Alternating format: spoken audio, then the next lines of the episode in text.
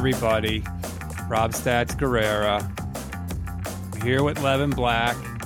Can't think of anything funny or creative to say about him. How's it going, Levin? Apparently better for me than you, Eeyore. I mean, this is... How did we get here? Apparently everybody took the offseason off and thought the season wasn't going to happen in San Francisco. I don't know. There isn't anybody in that game to me that stands out as, wow, that guy did great. You know, some people had Robbie Gold. Yeah, some people had good games, but for the most part, I mean, that was a complete. It's one of the most complete and total failures I can remember, from top to bottom, coaching, players, everybody. We're going to get into a little of that, but first, I want to get into the news of the day, because there was some big news on Wednesday, and it's going to affect the team, at least in the short term. The biggest news: Richard Sherman, out of nowhere, is suddenly on injured reserve, the 3-week injured reserve, with a, quote, calf strain that apparently happened with, I think, like 4 plays to go in the game. I didn't even see the play, didn't even see anything that happened, but now he's gone. Mikelo Witherspoon, who potentially could fill in, is in the concussion protocol, so his status is up in the air. Like, I don't know where Emmanuel Moseley is, but just stay close, go in your bathroom, close the door, and do not come out until Sunday, Emmanuel, please. It's huge news, really. And yeah, it's only 3-week IR, but with as big as this came out of nowhere, and the fact that they didn't wait, they didn't say, let's see how 1 week goes. Let's try to get through the week and see how it goes before we make a designation, a decision. Screams to me that this is much more serious than 3 weeks. I mean, I think if he is back after only missing 3 weeks, back for that, 5th game, I would be shocked, really. I mean, there's not much info out right now, but to me, you don't just go, all right, we're going to go ahead and just throw him on IR for 3 weeks. You go, well, we'll see how he goes. He might miss a week. We'll see how the next week goes. This is really odd, and like I said, it just screams to me as being a very serious injury that the team is not wanting to tip their hand on just yet. Yeah, that's a really good point by you. The fact that there was no hesitation is upsetting. Tom Pelissero tweeted that it's, quote, just a flare-up related to an old injury for Richard Sherman, who had a torn Achilles back in 2017. Let me just say, there is no, like, writing this off as, oh, his old torn Achilles is flaring up again. Like, that's terrifying as a 49ers fan. Achilles injuries that's terrifying to me. We're looking at more than 3 weeks if that's what it's related to. Right. I mean, I'm no professional athlete, but I've injured my Achilles twice in my high school and college playing career of soccer. And one of them was about as minor as you can get, and it took 3 weeks of literally not putting weight on it for 2 of those weeks, and then a week of just barely being able to walk. And then after that, I was able to kind of return to practice a little bit, and it was 4 weeks before I played in a game. The other time I had a mild tear, and that was a full 10 weeks that I was out. Now, this is somebody that's had multiple Achilles injuries before, and the problem with them, and Sherman knows this as good as anybody, is that you can think it's okay. You can think it's back, it's healed. And then you make one strong pivot or whatever, and you stretch that tendon and it snaps. That's how he snapped it. You remember, he had an Achilles injury, and he said he was going to play through it. And by playing through it, he tore it completely. So it's extremely concerning, even though the team right now is calling it a calf strain. I consider that a very dubious and suspicious designation right now. Look, at least this season, the 49ers are the kings of talking a great game plan, and then what they actually do is a hell of a lot different. Because going into that Cardinals game, they were saying a lot of great things, and we just didn't see it. But again, we're going to get to that. I'm still trying to stick with the news of the day.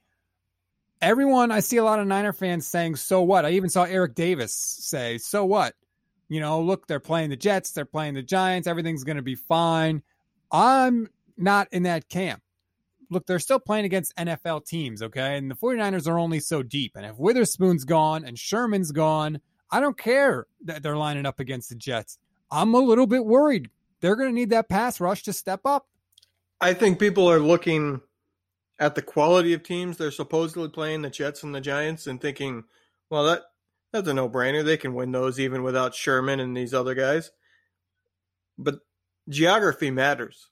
And West Coast teams know that better than anybody, because West Coast teams traveling to the Eastern time zone don't do well.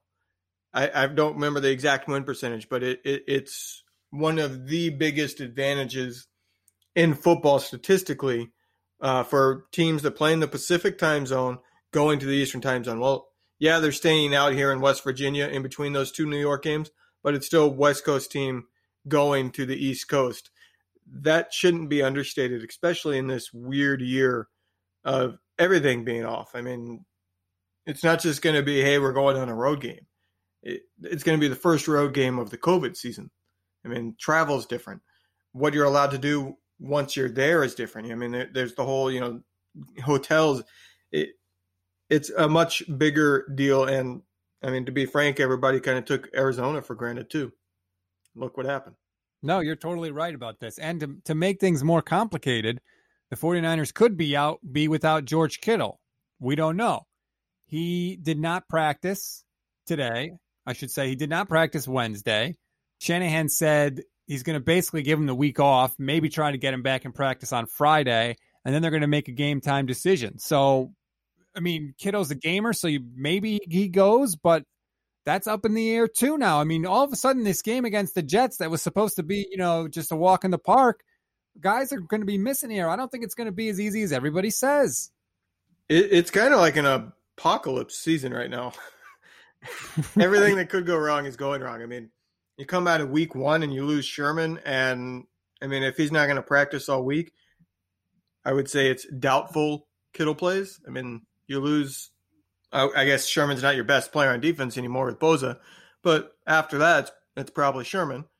Certainly the best player in the secondary, I would say. And then you lose your best offensive player when you're already down wide receivers. I mean, what's the pass game going to look like?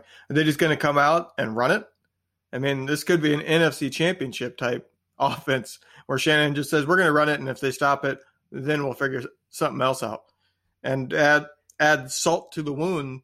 If the Jets end up winning, guess who's their starting running back right now? Mr. Frank Gore. And by the way, I have a Frank Gore nugget that I just saw before we started recording this that is absolutely fantastic. I hope you haven't seen it. I will spring it on you at the end of this pod because it's just another reason to love Frank Gore. Can you imagine if the Niners lose and Frank Gore has like 100 yards? That's just going to be like, okay, this is getting comical how bad this is. This is the 2020 season. You see all these stories about the Super Bowl loser and how they don't make the playoffs and how the Super Bowl hangover. This is exactly how that stuff happens, right? Guys just don't suddenly lose their football ability. It's stuff like this, right? It's your best cornerback getting hurt at the end of a game. It's George Kittle jumping to catch a high throw, then coming down, leaving his knee exposed. Like all these things are sort of coming together and chipping away at this great team. And that's how these lost seasons happen. It's exactly what's starting already. And they always have the same tone coming into the season. They're always confident, hey, we messed up. We should have won the Super Bowl. We're going to be right back in it. We're going to get one. I mean, Niners fans have already seen that in the past decade. It doesn't always happen that way. I mean, it's pretty rare that a team loses a Super Bowl and then is able to win the Super Bowl the next year. The Patriots happened to do it a couple of years ago, but I think it's only two teams in history that have done that. So it's not to be taken for granted. The Niners are already kind of behind the eight ball because of the division they're in. I mean, all three teams won in the division. So the Niners are already a game down on every single team, and they got so many injuries now. There's a lot of question marks, but I do want to say, and maybe I'm jumping the gun and taking us into a topic that was for later in the pod, but it's the very underrated part of the Mohamed Sanu signing to me. He's been through this already. He was on the Atlanta Falcons when they fell after losing the Super Bowl. He's been through this Super Bowl hangover before, and now he's coming into the wide receiver core, and he's got that vet presence. He's been through it. Shanahan wasn't through it because Shanahan jumped ship and came to the Niners. So he's able to bring something that not even the coaching staff can really bring. And I think that is very underrated, and I haven't seen anybody else mention it, that he's been through this hangover. He can kind of help guide people of, hey, here's the mistakes we made, and this is the things that we should learn from. I have not seen anyone make that point.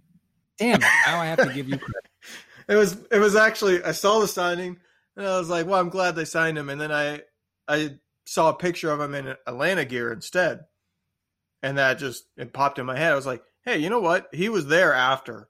He's been through a Super Bowl hangover. And I started thinking about it. I'm like, I can't think of anybody, coaching staff or otherwise, that's gone through a Super Bowl hangover other than, I mean, I didn't confirm it, but I'm thinking Wes Welker was one of the Patriots that lost the Super Bowl on one of those teams. And what about Jimmy? That's not the same. That's the Patriots. Well, I mean, you're in the middle of a dynasty. It's not the same. Very true. And the Patriots are sort of a unicorn anyway. So unicorn. I do want to mention there was some positive news today on the injury front for a change, a glimmer of light in a season of darkness so far. Brandon Ayuk participated in practice. It looks like he's going to be able to make his debut on Sunday, which I think is big because it at least gives you some sort of threat on the outside. Someone to say, at least have to say, hey, we can't just totally ignore this part of the field. The Niners could have two new starting wide receivers from week one to week two. I could see Sanu picking it up quick. He's been in this offense before. I could see him starting with Ayuk being the other starter.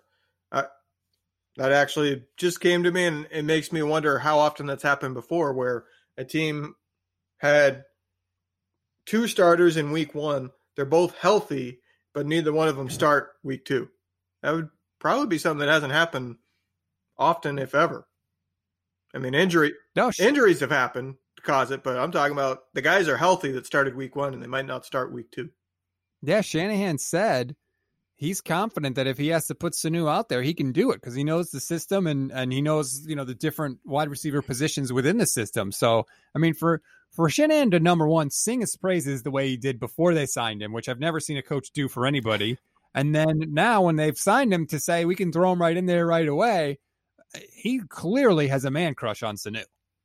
Well, I mean, right now he's desperate for a wide receiver that can be a true starter. Can we put this to bed? This is something I think should be completely put to bed because there's a lot of people out there that think that they're, you know, starting caliber guys and that they're going to be guys to truly count on. No, they're backup wide receivers. They're good for what they are. They're paid for the role they are. They're quality guys that should be on roster, but Kendrick Bourne and Trent Taylor are not stars. They're not going to go out and get 60, 70 catches in a season. They're guys that are going to be depth pieces. They give you somebody who can fill in and spell starters. They're not starting quality wide receivers. They're number 3, 4, 5 quality wide receivers. And can I say, Dante Pettis sucks. Yeah. He sucks. Like, there's not this great mystery player in there that's going to emerge now that he's got an opportunity. He sucks. He is not willing to go up and fight for balls. He's not willing to catch balls in traffic. And he's not willing, and this is what's really going to piss Shanahan off, he's not willing to block for running backs. There's a play. The play before they get stopped on the goal line in week one, Jerick McKinnon has an amazing run, and there's basically one defender to beat for McKinnon in the end zone. And Pettis is right there, and Pettis doesn't hold his block, and McKinnon goes down at the 1-yard line. Because you want to know why Pettis didn't hold his block? Because he was watching Jerick McKinnon run. Like, you can't do that. I can't wait for Dante Pettis to be back in the Shanahan doghouse and not part of this team. Yeah, I think week one, the most concrete thing that comes from week one is that the Dante Pettis experiment is done. Like, that guy that was there year one isn't coming back. I don't know. I mean, this is... You can't top A.J. Jenkins, but he's coming pretty close. I mean, and it's in similar manner. He doesn't have the fight needed. It's Pettis had every opportunity in week one to say, hey, I'm for real. I'm, you know, last year I took it for granted. He showed nothing. Well, I shouldn't say that. He showed something, and it wasn't good. That's worse than showing nothing, right? At least if you don't show anything, we don't know. But if you open your mouth and prove it, so to speak, I mean, yeah. I'm okay. Sorry, Dante. We're done with you. We're done with this segment. We're going to take a break. We're going to come back. We're going to look ahead a little more to the Jets and sort of get into what we're hoping for and what we want to see looking ahead to week two. Okay, Levin, we've reached the point of the show where we're going to end up talking about Jimmy Garoppolo because we're looking ahead to week two against the Jets, and obviously he needs to play better if the 49ers are going to win. And he spoke yesterday, and there was only one thing I wanted to hear from him. I was making notes on what I wanted to talk about, and I wrote down three things I want to hear from Jimmy Garoppolo. And then after I wrote down the first one, I scratched off the other two because there's only one thing I wanted to hear from him. I wanted him to say, I was terrible. I was terrible. I let this team down, and I am going to be better next week. I didn't want him to say, well, I couldn't get into a rhythm. The whole offense was bad. We as a group don't hide behind this whole group thing. Take it on your shoulders and say, I stunk. It's my fault. And what did he do when he got up there? He didn't do it again. He couched it as, well, we all need to be better. We all need to be consistent. He never steps up and takes the blame, and he needs to. Well, he certainly deserves a lot of blame for that stink fest that was the Arizona game. And, you know, we kind of mentioned it between ourselves before we got going, but I think it's time to bring up that Kendrick Bourne pass that almost certainly would have won the game. To me, it was really odd because I know Jimmy Garoppolo doesn't have a real cannon. You know, he's more of an accurate passer. He's capable of throwing the deep ball, but he doesn't have a cannon. You know, he's not going to rip it in there. I think actually he was in the bottom five for the fastest he threw a pass last year among quarterbacks that had at least 100. I saw that stat coming into week one. So he's one of the weaker throwers in the game, but there were a lot of throws that he was late on and that were slow to get there. And that was one of them. Like, that's one that, yeah, it was accurate. The guy was wide open, and it took forever to get there because he lofted it in. Where's the fastball?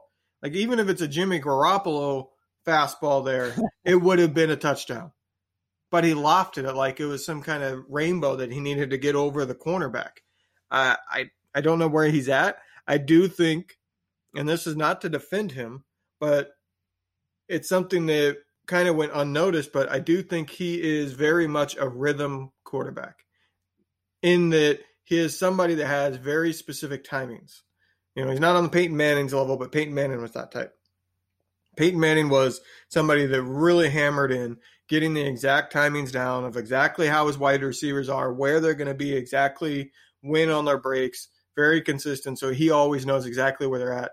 And that's something that with no preseason and no OTAs, I think he is going to struggle with early in the season. And we've also seen that because he has struggled early in the season every single year that he's been a starter early in the season. He is not a fast starter to the season. I think it takes him a while to get that timing back down. I've been thinking about him nonstop because he ruined my entire week. And this is my sort of revelation about Jimmy Garoppolo. I think we've acquired a Patriots quarterback. And what I mean by that is, what do the Patriots value, right? They value order. They value obedience. They value consistency. And what you said is true. I think if everything goes great, Jimmy's your guy. He'll deliver the ball on time. He'll deliver it where it needs to go. He's not going to get too high. He doesn't get too low. He's never going to say anything to the media. He's a perfect Patriots quarterback. That's exactly what Bill Belichick likes. But things don't always go according to plan in the NFL. Sometimes guys aren't where they're supposed to be. Sometimes your offensive linemen get beat. Things happen. You have to be able to make plays when things don't go according to plan. And when he didn't have his first read on Sunday, he didn't know what the hell to do. It's weird because he's not what we've found or believe that Shanahan likes. You know, Shanahan's never quite said exactly what he likes in a quarterback, but look at Kirk Cousins. He's a risk taker. He's a gunslinger. He has a cannon. That was the quarterback that Shanahan was obsessed with. Jimmy's kind of the exact opposite of what Kirk Cousins is. Jimmy is the methodical. He's the very accurate, but he's also, I mean, other than his one, where the heck did that pass come from? He's somebody that doesn't take many risks. He does not really go for it. You know what I mean? He's not trying to rifle it in there. And it's probably because he knows he doesn't have a rifle. He is very much going to do exactly what the play says he's supposed to do, whereas Kirk is more of an ad-libber.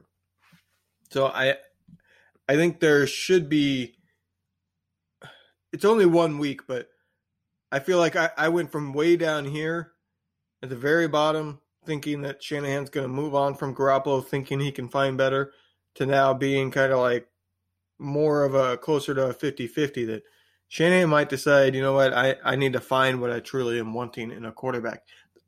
I wouldn't say that necessarily means that they would move on from Jimmy after the year, but it means they might draft somebody that Shanahan can try to bring in and see if he can beat out Jimmy. They're playing the Jets this week, so I feel like no matter what Garoppolo does, people are not going to get too excited about it because the Jets are not very good. But what I want to see from him this week is I want to see a guy that drops back and goes through his progressions. Look at the first read. Boom. If he's not there, look him off. Go to the next one. Pivot your feet. There were times on Sunday where he would drop back and he was completely flat-footed. His legs weren't even bent. He was just literally standing there like he was checking a text in the pocket. I don't know what it is. I don't know. It was like he was just not locked in against a team that he dominated last year. His two best games were against the Cardinals, and I didn't see it. And I want to see this week a guy who's just on it, just locked in, laser focused. Show me the guy that you were when you came in 2 years ago. That's the guy I want to see. I want to see the guy that won, what was it, 4 straight games, 5 straight games, whatever the hell it was. Where is that guy? I don't know, because he was a bit of a gunslinger then. And I think it's because by design, there wasn't a clear, this is what the play is supposed to do, because he didn't have much of the playbook. So it was much more of, not necessarily a playground way, but much more of ad-lib. You know, he was free to kind of do more of what he sees because he was having to just rely on his pure talent because he didn't know the playbook. And they weren't using much of the playbook, as Shanahan has said. So maybe he's somebody that's better when the reins are off. And that's not something Shanahan, I think, is comfortable ever doing. So I think it's a very interesting thing to not only see where this leads this season, but also, you know, this is looking way too in the future, and this is a topic for a later day. But if they do move on and Jimmy gets to go somewhere where he could ad-lib, what happens to him? But he had every reason in the world to ad-lib this week, didn't he? Like, hey, look, Kyle, my 2 starting wide receivers are out. You know, my center is a 3rd-string guy. No one can even say his name. Like, this was your chance to ad-lib, especially because you could say, look, Trent Taylor's in there. He hasn't played in a year. I got Jordan Reed over here. We've played like 6 snaps together in our entire history. Like, he had a reason to maybe go off script a little bit and try and make something happen. And he didn't make anything happen. All those reasons sound like something else to me, something that takes it away. It's not his decision. Why weren't they running the ball more? McKinnon looks electric. He looked really good, in my opinion. He did look good. And Mostert obviously looked really good. He had that crazy long touchdown where he just took off. But they were passing, and they were up the entire game till the end. Why weren't they just running until Arizona proved they could stop it? Why weren't they doing... You know, going into the game, I posted on Twitter saying I'm expecting a lot of pitches, a lot of rollouts, a lot of things that get away from the interior part of the line because they had that 3rd-string center. They had some outside runs early in the game, but then in classic Shanahan fashion, it's like he started to get too cute. He wanted too much all at once, and he got away from what had worked. I mean, Mostert has that long touchdown, and he didn't get much more use the rest of that game. Where was that play the rest of the game, by the way? It was great that he was one-on-one on Isaiah Simmons, and he dusted him. He dusted everybody. As soon as he caught that ball, I looked at the safety, and I was like, he ain't going to be able to get over there. Raheem's gone. And sure enough, he threw on the afterburners, and 2 seconds later, he was surfing in the end zone. And why didn't – I don't know if it was play calling or whatever you want to call it. Why didn't they start picking on Isaiah Simmons? Because he was awful in that first quarter. But they didn't pick on him. I don't really remember another pass where he was the defender in coverage. They stopped picking on him. Like, that's where you would expect, and maybe Arizona changed some things to where he wasn't really getting man on man, you know, playing more of a zone or spy, whatever you want to call it. But that's something that Shanahan normally does. Normally when he senses a weakness, he's going to hit it, and he's going to keep hitting it. He doesn't care how bad it's hurting you. You know, he doesn't show mercy. Didn't see that. Right. The NFC Championship game. Perfect example. Oh, we're running the ball. Jimmy, you take the afternoon off. We will grind them into dust, which is what he did to the Vikings. But he didn't do that this week. I agree. Kyle did not have his sharpest game. And this was something that surprised me too. Only 12 of Garoppolo's 37 pass plays were play action. To me, he's a way better quarterback off of play action than he is just a straight drop. And I think Kyle knows that, which is why he ran play action so much last year. Why didn't he do that more? If you're not going to run the ball, at least pretend you're going to run the ball and help your quarterback out. It's just a weird game to me. It's a different loss than normal because it's not, oh, they didn't play well. It's that they didn't play well. They didn't scheme well. It's just such a weird game because, you know, right after that the first quarter was good. It's like they had 10 plays like Bill Walsh used to do, and those went great. And then after those 10 plays, they go, oh, crap, what now? Because everybody relaxed. I mean, where was the pass rush? It wasn't just offense. Where was the pass rush?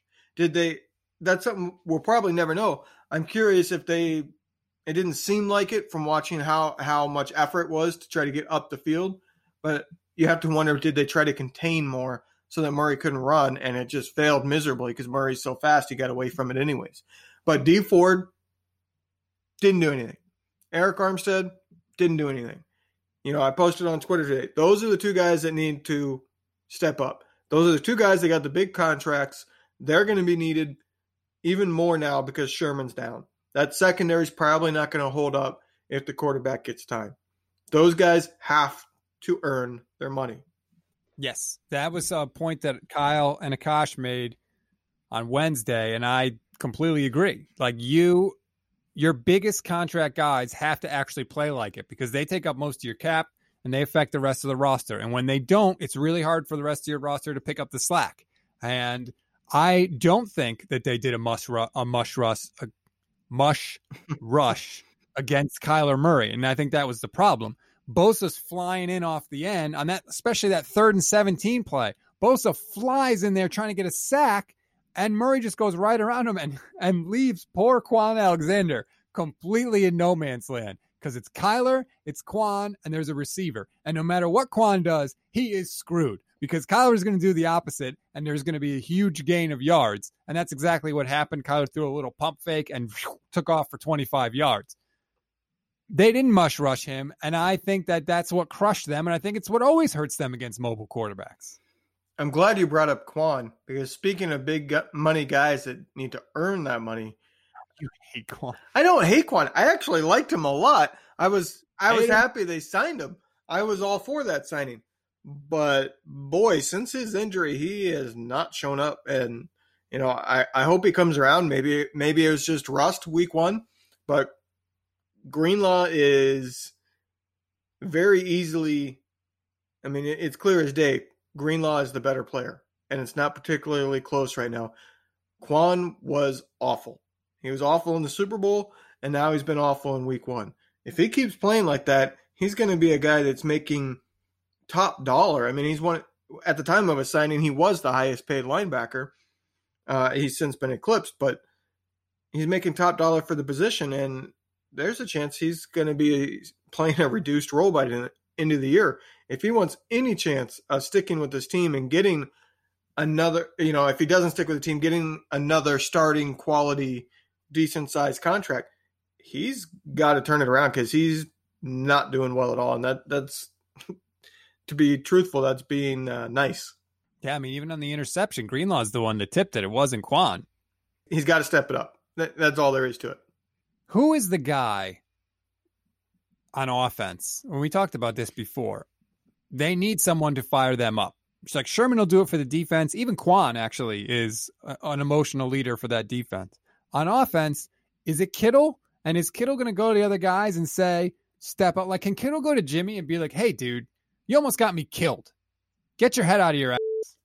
It is Kittle. I mean, Kittle is the fiery guy, but I don't know if he's that guy. I mean, it's hard to know. That's something that a lot of times stays between the players because you see it a lot in practice and things like that. But you're right. Somebody needs to be the guy that lights a fire under their, as you put it, when things are not going well. That just sounded so unnatural. You never swear on the pod. You know I can bleep it, right? Yeah, actually, I do know that because I just saw it on Twitter today. And it's ironic because I never swear on the pod, but boy, if you talk to me in everyday life, you would swear I was a sailor.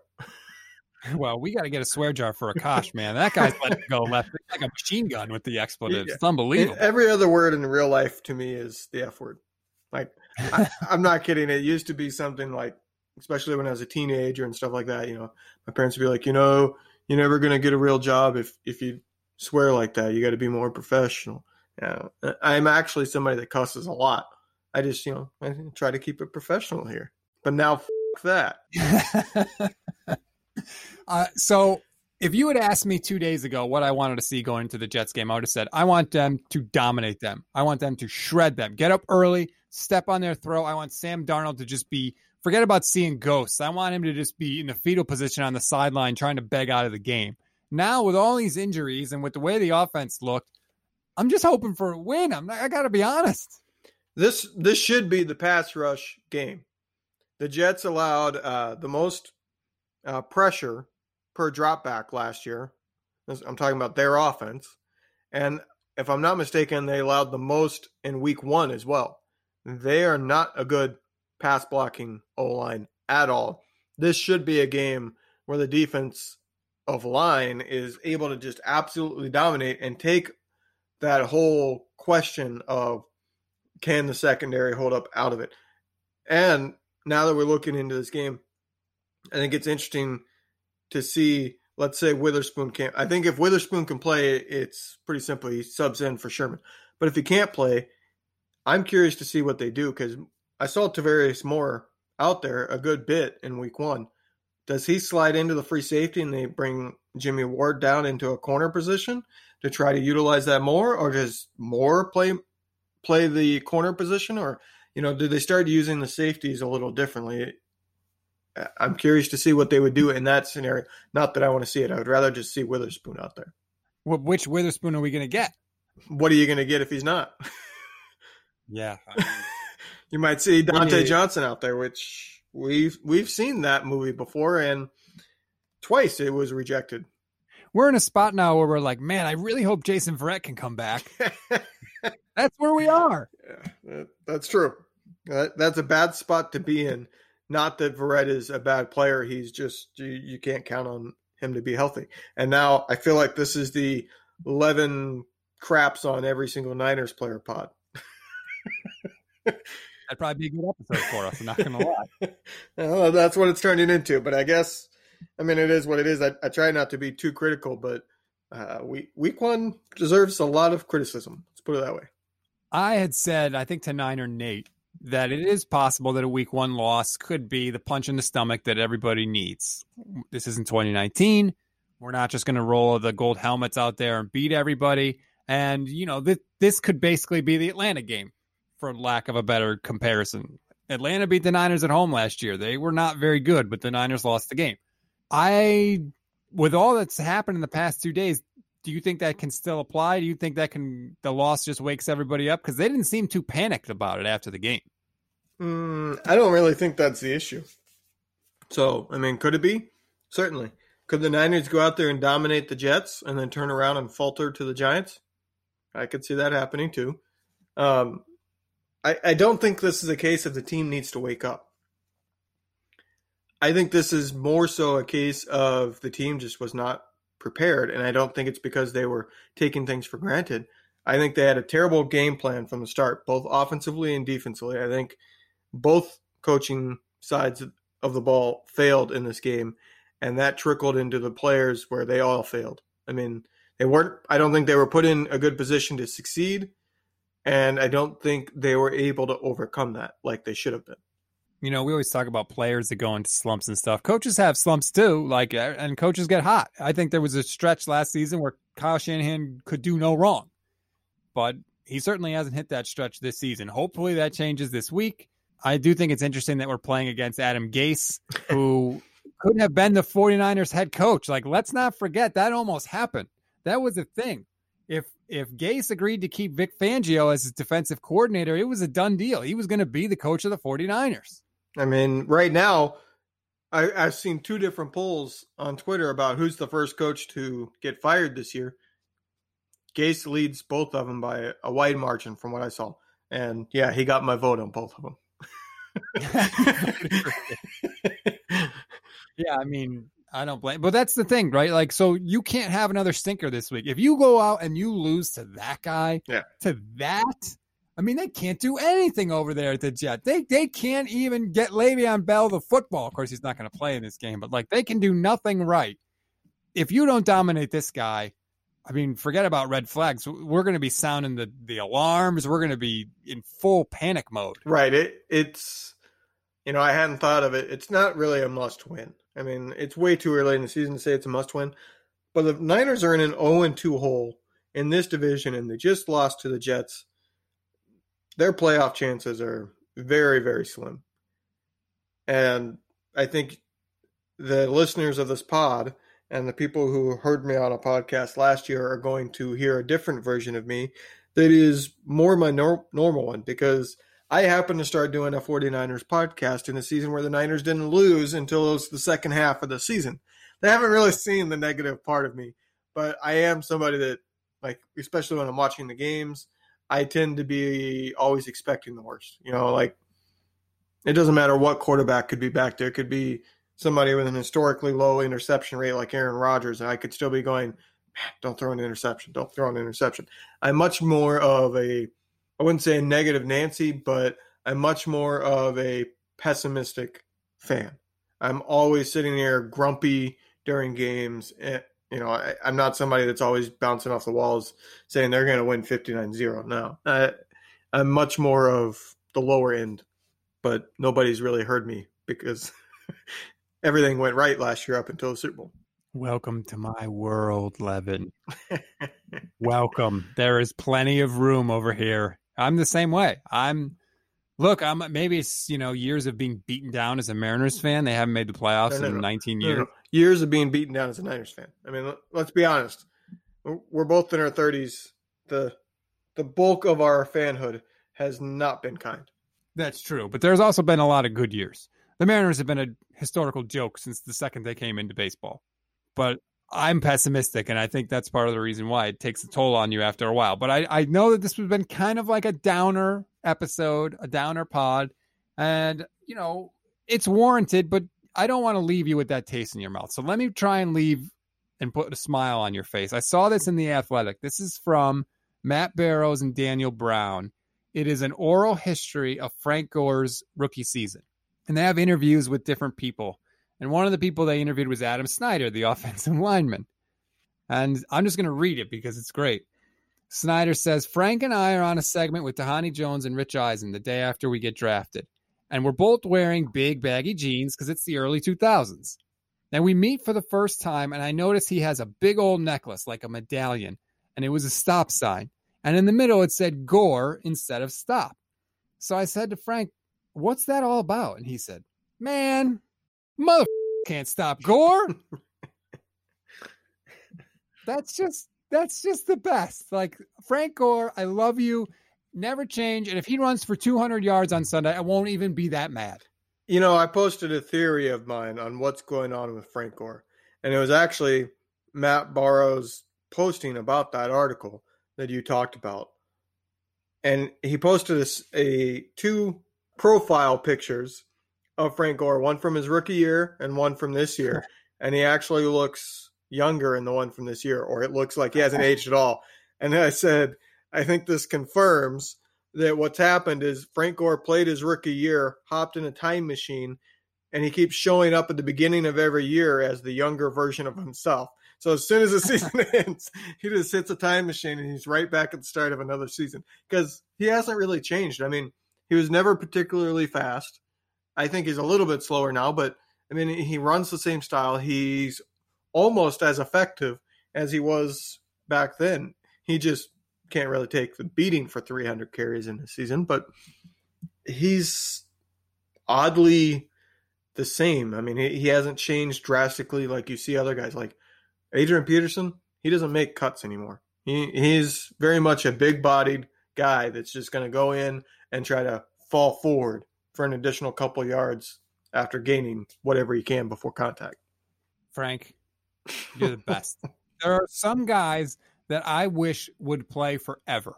Tony Gonzalez was one of those guys. I just loved him. He's just a great player. Larry Fitzgerald is one of those guys, even though he kills us every time he plays us. There are some guys I just love, and Frank is like, he's on my all-time forever team. He's just the best. And that story is one of my – I just read it, and I just had to share it because it's just – it made me smile, and I could use a smile today. Let me tell a story of Frank Gore, which is one of extreme disappointment from him, but it will put a smile on everybody's face. I went to New Orleans when the Niners were in the Super Bowl, playing in New Orleans, not this past year, but the previous time. In the he who should not be named era. I went to Harrah's. I went to the only casino down there by the French Quarter in New Orleans. I walk in. I see, I think it was Ron Jaworski is the first celebrity I see in the casino. I can just kind of see him walking by. But I walk forward, and I'm in Niner stuff head to toe. Like a very flamboyant leather Niners jacket. a lot of Niners gear. That's how you roll, with the leather. When I'm in a crowd, yes. No, I don't wear leather jackets normally, but that was a jacket I purposely wore because I lived in Indiana and I wanted everybody to see that here's the Niners. Anyways, I walk in and I get maybe 20 yards into the casino, and this group of guys comes walking up past me. And one guy in the center, who was shorter than everybody else, says, "Go Niners, baby." And I said, "Huh, yeah." And I walk about 10 more feet, and it dawns on me. All of them were wearing Miami Hurricanes, University of Miami gear. And then I start thinking back to the guy that, and I'm like, you know what? That guy looked a lot like Frank Gore. That had to be Frank Gore. And I literally turned around to try to catch him, but they were leaving the casino. And I was like, I'm not going to try to chase him down. But I'm almost certain it was Frank Gore, and I literally had him speak to me, and I was just like, "Oh yeah, cool guy," and kept walking, and then went, "Oh crap, I missed my opportunity." I'm not gonna lie, I lost a little respect for you. Well, I mean, it was the Miami Hurricanes gear, like it wasn't Niners gear, so I wasn't thinking, "Oh, that could be like, you know, a Niners player." It wasn't, dawned on me a couple steps later, but I did meet Alex Smith on the street the night before the Super Bowl that year. What'd you say to him? Well, I was a little intoxicated, not crazy so, but I was at a buddy's bar because I used to live in New Orleans, and I walked out of the bar, and he was standing there talking to the owner of the bar, who I know, and he was actually carrying his kid. I think he might have been 3 or 4 at the time. I think he was just out. It was like 2 a.m. I think he was just out to show his kid around when the crowds weren't there. But anyways, I walk out, and my a little bit intoxicated self looks over, sees him, and goes, "Holy shit, it's Alex Smith." He looks at me, and I see it on his face. I was sober enough to see it on his face, kind of like this panic, like, you got to be kidding me. I'm kind of like, I have my little kid here. I'm trying to be incognito. I'm out in the middle of the night, so nobody recognizes me, you know, because it's a night game. So he's out, you know, 2 a.m. is not a big deal. He's not playing at, you know, 10 a.m. Pacific or whatever. And so I kind of collected myself.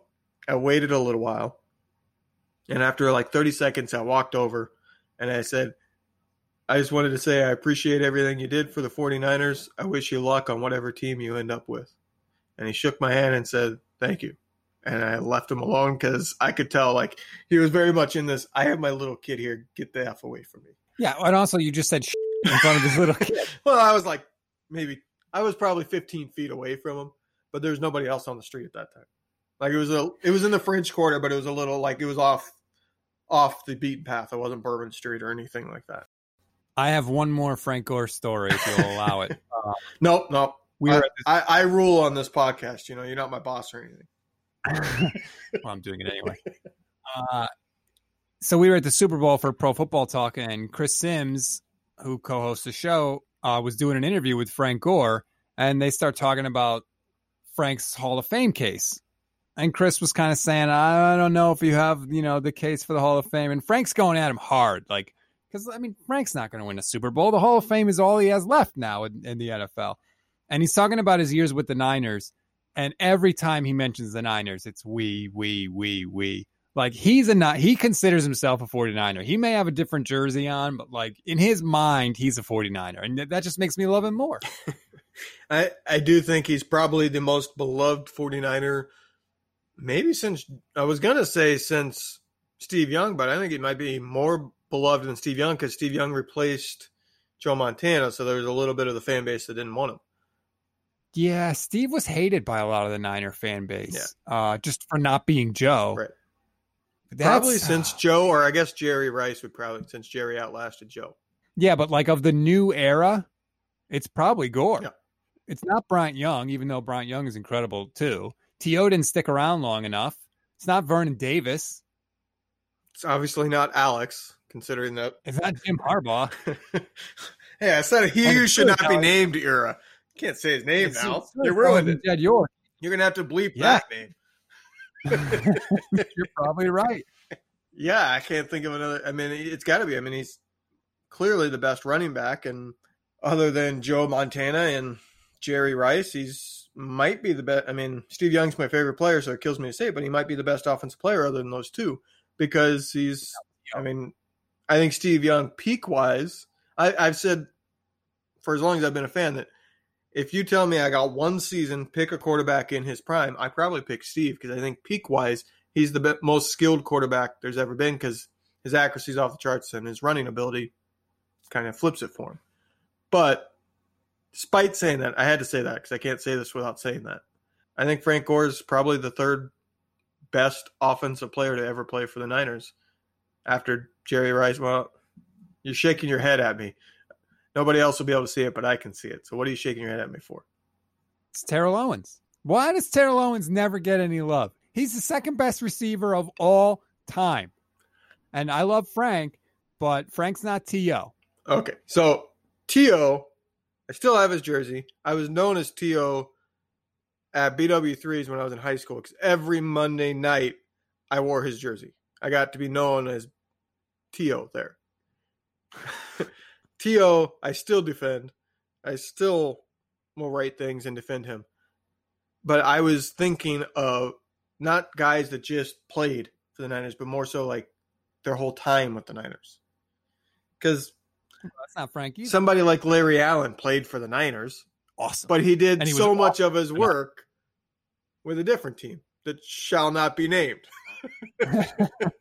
You know what I mean? Like, yes, T.O. overall is the better player than Gore, but he did a lot of his Hall of Fame quality work off the Niners, even though he became known for the Niners and played for the Niners more than anybody else. Fair. Thank you. If we're going to put that limiter on it, then yeah, okay. I wasn't quite thinking in the same realm as you. If you want to go with just the best players to ever play for the Niners, then yeah, T.O.'s up there. Larry Allen has to be included. I'm sure there's other guys who have come over for a season or two that I'm not thinking of right now. All right. I think that's a good place to leave it for this week. We're not totally off the train yet, but I mean, it's dark right now. It can get lighter quickly if they play well in week 2, and hopefully they will. We'll hopefully be a little more positive next week. For Levin Black, I'm Rob Stats Guerrera. Remember, like, subscribe, rate, all the good things on all the podcasts, wherever you get your podcasts. Please do for us.